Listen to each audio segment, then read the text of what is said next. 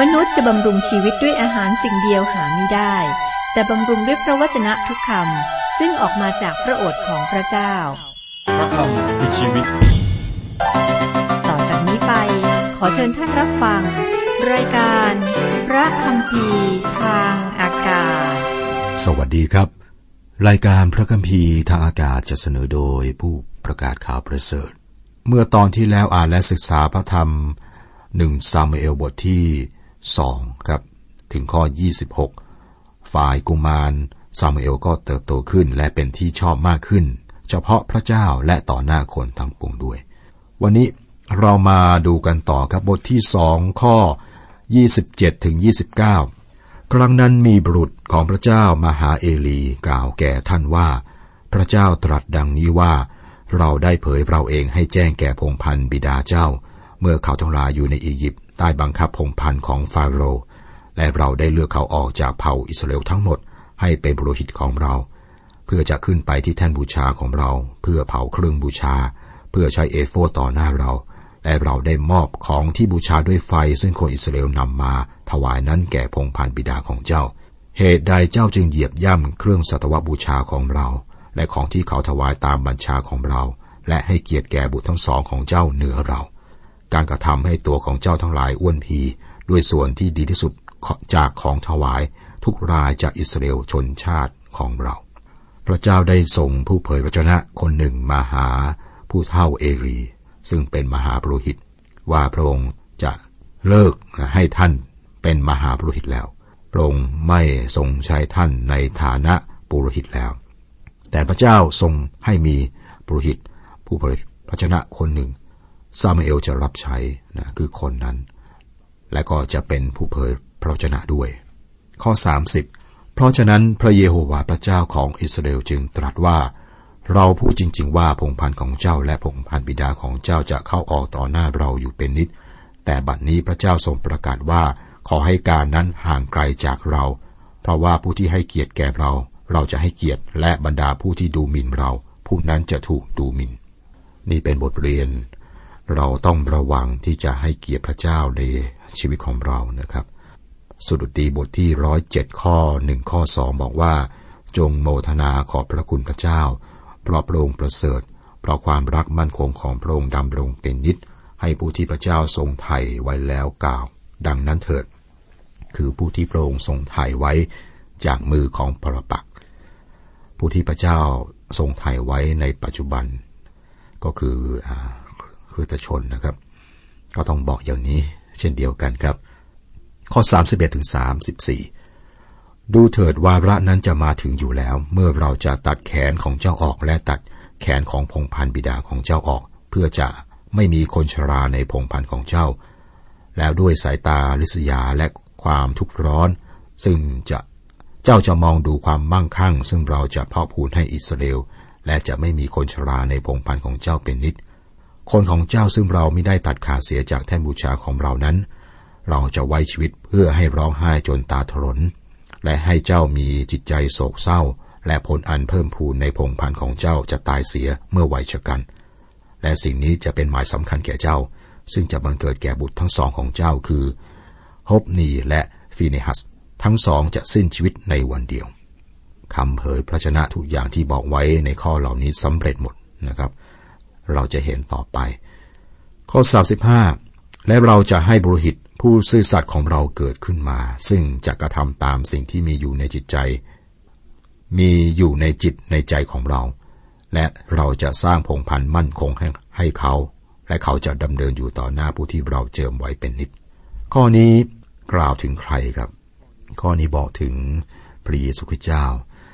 ในคำอธิษฐานของนางฮันนา ซึ่งเราได้ศึกษาผ่านมา พระคริสต์ถูกบอกถึงในฐานะกษัตริย์ คือพระเมสสิยา ผู้ซึ่งจะเสด็จมา พระองค์ถูกบอกถึงโดยโมเสสว่าเป็นผู้เผยพระชนะ และที่นี่ครับในหนึ่งซามูเอลก็ถูกกล่าว ถึงในฐานะปรหิต องค์พระคริสต์เจ้าทรงเป็นผู้เผยพระชนะปรหิตและกษัตริย์ พระองค์เป็นผู้เดียวที่ทำหน้าที่ทั้งสามนี้ บทที่สาม หัวเรื่องหลักการทรงเรียกซามูเอล โดยทั่วไปเรื่องการทรงเรียกซามูเอลมักจะใช้สอนเด็กเท่านั้น ให้เรานำออกมาจากชั้นเรียนของเด็กเล็กมาอย่างชั้นเรียนของผู้ใหญ่ครับ ไม่เพียงแต่ว่ามันเป็นเรื่องที่สวยงามมาก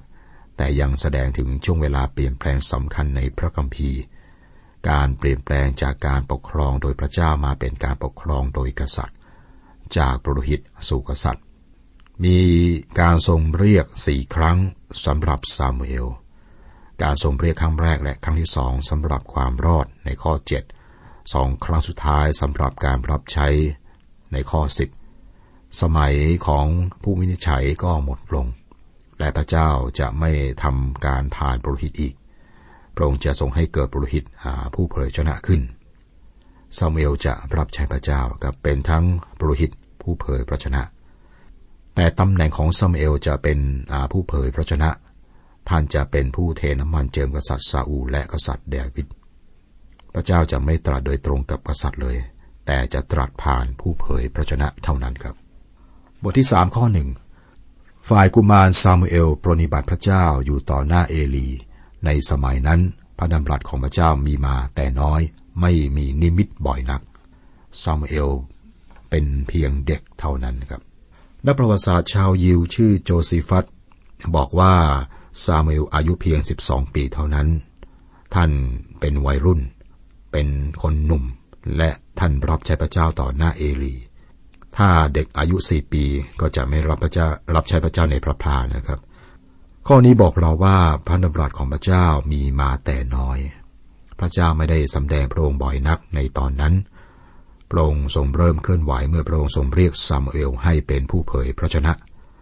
พระเจ้าทรงเปลี่ยนจากการทรงใช้ผู้มินิจฉัยและปรุหิตไปสู่การทรงใช้ผู้เผยพระชนะ ผู้เผยพระวจนะกลายเป็นผู้ที่พูดกับกษัตริย์ และก็พูดแทนกษัตริย์ ข้อสองข้อสาม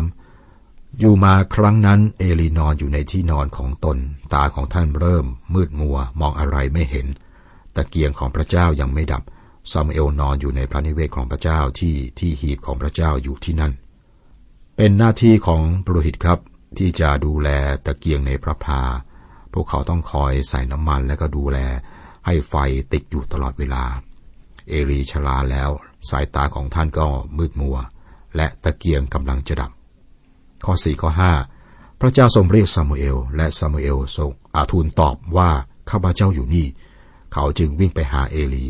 และว่าข้าพเจ้าอยู่นี่ด้วย ท่านร้องเรียกข้าพเจ้า แต่เอลีตอบว่าเราไม่ได้เรียกเจ้าจงกลับไปนอนอีก เขาก็ไปนอน เอลีคิดว่าซามูเอลกำลังฝัน แล้วก็บอกให้กลับไปนอน ข้อ 6 และพระเจ้าทรงเรียกขึ้นอีกว่าซามูเอลเอ๋ย และซามูเอลก็ลุกขึ้นไปหาเอลีกล่าวว่าข้าพเจ้าอยู่นี่ ด้วยท่านร้องเรียกข้าพเจ้า แต่เอลีตอบว่าลูกเอ๋ยเราไม่ได้เรียกเจ้า จงนอนอีก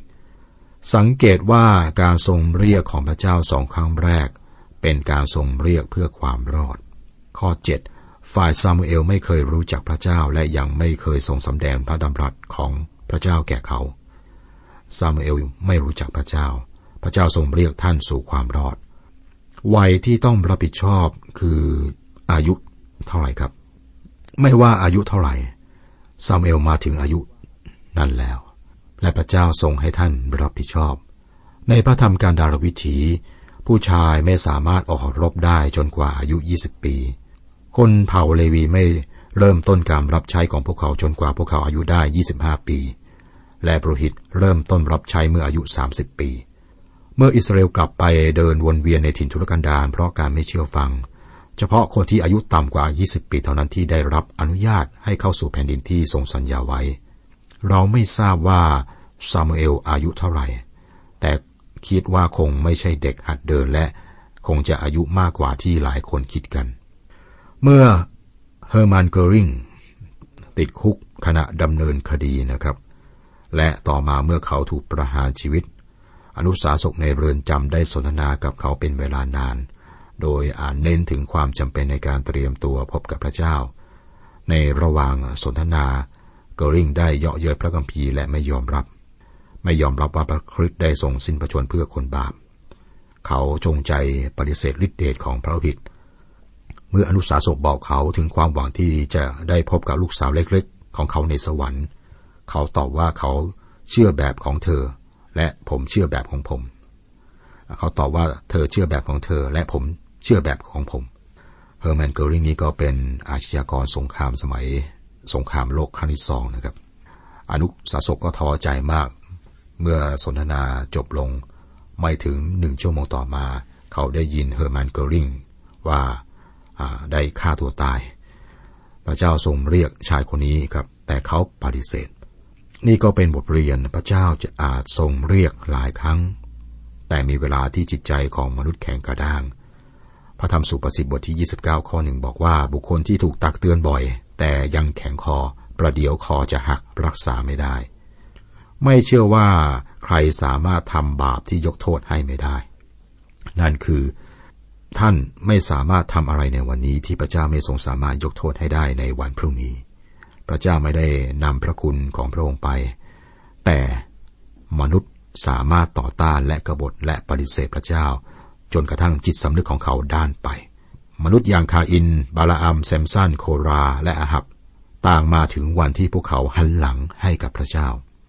ในพระธรรมกิจการบทที่ 24 ข้อ 25 บอกว่า ขณะเมื่อเปาโลอ้างถึงความยุติธรรม ความอดกลั้นใจทางกามและการพิพากษา ซึ่งจะมาเบื้องบนนั้น เฟลิกส์ก็สะดุ้งตกใจกลัว จึงพูดว่าคราวนี้จงไปก่อนเถอะเมื่อมีโอกาสเราจะเรียกท่านมาอีก กษัตริย์อากริปาตรัสกับเปาโลว่า เจ้าอยากจะชวนเราให้เป็นคริสเตียนด้วยคำชักชวนเพียงเล็กน้อยเท่านั้น จากกิจการบทที่ 26 ข้อ 28 องค์พระเยซูคริสต์ได้ทรงช่วยโจรคนหนึ่งให้รอด เพื่อมนุษย์จะไม่สิ้นหวัง แต่พระองค์ทรงช่วยเฉพาะคนที่ไม่สามารถช่วยตัวเองได้เท่านั้น ลูกาบทที่ 23 ข้อ 39 ถึง 43 ครับ เรากลับมาที่ซามูเอลครับ ข้อ 8 ถึงข้อ 10 และพระเจ้าทรงเรียกซามูเอลครั้งที่สามซามูเอลก็ลุกขึ้นไปหาเอลีกล่าวว่า ข้าพเจ้าอยู่ที่นี่ด้วย ท่านร้องเรียกข้าพเจ้า แล้วเอลีจึงยังรู้ได้ว่าพระเจ้าทรงเรียกเด็กนั้น เพราะฉะนั้นเอลีจึงพูดกับซามูเอลว่าจงไปนอนเสียเถิด ถ้าพระองค์ทรงเรียกเจ้า เจ้าจงทูลว่า พระเจ้าเจ้าข้าขอพระองค์ตรัสเถิด เพราะผู้รับใช้ของพระองค์คอยฟังอยู่ ซามูเอลจึงกลับไปนอนในที่ของตน และพระเจ้าเสด็จมาประทับยืนอยู่ทรงเรียกอย่างครั้งก่อนๆว่าซามูเอล ซามูเอลเอ๋ย และซามูเอลทูลตอบว่าขอตรัสเถิด เพราะผู้รับใช้ของพระองค์คอยฟังอยู่ ข้อนี้บอกถึงการทรงเรียกซามูเอลครั้งที่สามและสี่เป็นการทรงเรียกให้รับใช้พระเจ้า ข้อ11 12และพระเจ้าตรัสกับซามูเอลว่าดูเถิดเราจะทำสิ่งหนึ่งในอิสราเอล หูของทุกคนผู้ที่ได้ยินจะแสบทั้งสองข้าง ในวันนั้นเราจะกระทำให้สิ่งที่เราลั่นวาจาไว้เกี่ยวด้วยเรื่องพงพันธ์ของเอลีให้สำเร็จเสียต่อเอลีตั้งแต่ต้นจนถึงที่สุด เมื่อพระเจ้าตรัสบางอย่าง มันก็เหมือนกับว่าสำเร็จไปแล้วนะครับ ในพระคัมภีร์พันธสัญญาเดิม พระเจ้าตรัสถึงสิ่งที่ยังไม่เกิดขึ้นเหมือนกับว่าได้เกิดขึ้นไปแล้ว เมื่อพระองค์ตรัสว่า บางสิ่งจะเกิดขึ้นมันจะเกิดขึ้น พระเจ้าตรัสกับซามูเอลในข้อเหล่านี้และบอกท่านว่าพระองค์จะทรงลงโทษพงพันของเอลีซามูเอลจงรักภักดีต่อเอลี ท่านไม่ได้พยายามที่จะลดเกียรติของเอลี ท่านไปหาเอลีและบอกทุกสิ่งที่พระเจ้าได้ตรัสแก่เอลี ถ้าคุณฟังรับใช้พระเจ้าในตอนนี้ และอยู่ภายใต้อีกคนหนึ่งครับ ให้จงรักภักดีต่อคนคนนั้น อย่าบอกว่าคุณสามารถจงรักภักดีต่อพระเจ้านะพระคริสต์และไม่จงรักภักดีต่อคนของพระเจ้าซึ่งอยู่เหนือท่านนะครับ ทุกวันนี้เราขาดความจงรักภักดีกันมากครับ นี่เป็นบทเรียนที่สำคัญ ข้อ 21 และพระเจ้าทรงปรากฏอีกที่ชิโล เพราะพระเจ้าทรงสำแดงพระองค์แก่ซามูเอลที่ชิโล โดยพระดำรัสของพระเจ้า และถ้อยคำของซามูเอลมาถึงคนอิสราเอลทั้งปวง พระเจ้าทรงสำแดงพระองค์อย่างไรครับสำแดงโดยพระวจนะของพระองค์ ทุกวันนี้พระเจ้าทรงสำแดงพระองค์ผ่านทางพระวจนะของพระองค์ พระวิญญาณของพระองค์ทรงให้ความเข้าใจในพระวจนะของพระองค์ครับ ท่านและผมมารู้จักพระองค์ด้วยวิธีนี้ และการรู้จักพระองค์ก็คือการได้รับชีวิตนิรันดร์บทที่สี่หัวเรื่องหลัก การลงโทษของพระเจ้าต่อเอลี และบุตรชายของท่านสำเร็จ คนอิสราเอลได้ออกไปทำสงครามต่อสู้กับพวกฟิลิเตีย โดยไม่ได้ปรึกษาซามูเอล นี่นำไปสู่ความพ่ายแพ้ แล้วพวกเขาได้นำหีบพันธสัญญาเข้าไปในสงคราม โดยคิดว่าจะนำชัยชนะมาให้ สิ่งนี้แสดงถึงความงมงายของประชาชน ซึ่งคิดว่ามีอะไรพิเศษในหีบนั้น หีบก็ถูกยึดไปครับ ลูกชายทั้งสองของเอลีก็ถูกสังหาร และเอลีก็ได้เสียชีวิตเมื่อได้รับข่าวร้ายครับหีบถูกยึดโดยคนฟิลิเตีย บทที่สี่นี้เป็นภาพที่มืดจริง ๆครับ เราเห็นสภาพฝ่ายวิญญาณของอิสราเอลในบทนี้ หรือในขณะนี้ที่เราศึกษาอยู่ พระเจ้าจะทรงให้สิ่งที่พระองค์ตรัสถึงครอบครัวของเอลีเนี่ยเกิดขึ้นครับ ข้อหนึ่งถึงข้อสามฝ่ายคนอิสราเอลได้ยกกองทัพออกไปสู้รบกับคนฟิลิเตีย ได้ตั้งค่ายอยู่ข้างเอเบนเอเซอร์ และคนฟิลิเตียตั้งค่ายอยู่ในอาเฟกคนฟิลิเตียได้จัดพลเป็นแนวเข้าต่อสู้กับอิสราเอล และเมื่อสงครามได้ขยายวงออกไป อิสราเอลก็พ่ายแพ้แก่คนฟิลิเตีย ผู้ได้ฆ่าคนเสียประมาณสี่พันคนในสนามรบ และเมื่อกองทัพกลับมาสู่ค่าย พวกผู้ใหญ่ของอิสราเอลก็กล่าวว่า ทำไมพระเจ้าจึงทรงให้เราพ่ายแพ้ต่อคนฟิลิเตียในวันนี้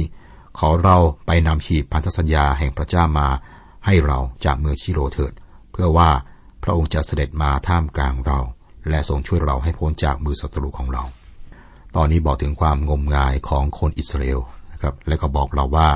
พวกเขาอยู่ห่างจากพระเจ้ามากเพียงไร มันแสดงถึงการพึ่งตัวเองและความเห็นแก่ตัวของพวกเขา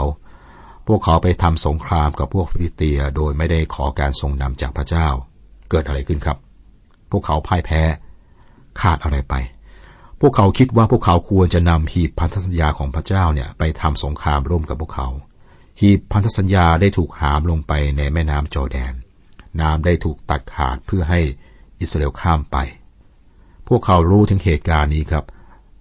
พวกเขาจึงนำหีบเข้าไปในสงคราม โดยคิดว่าจะนำชัยชนะมาให้ สิ่งนี้แสดงถึงความงมงายของคนเหล่านี้ที่คิดว่าหีบนี้มีอะไรพิเศษ เข้าทำนองครั้งอะไรทำนองนี้นะครับ แต่สิ่งที่พิเศษอยู่ที่การสถิตของพระเจ้า และตัวของพระเองของพระเจ้าเองต่างหาก นี่ก็เป็นบทเรียนครับคุณผู้ฟังครับ การทำงานในคริสตจักรทุกวันนี้ก็เช่นเดียวกัน บางคนมองหาวิธีการต่างๆ นานา พวกเขาหาวิธีการที่จะทำให้ประสบความสำเร็จ มีคนมากมายทำอย่างนั้น ความสำเร็จอยู่ที่องค์พระคริสต์กำหนดโดยการที่เราอยู่ติดสนิทกับพระองค์ นั่นคือสิ่งที่สำคัญที่สุดต่างหากครับ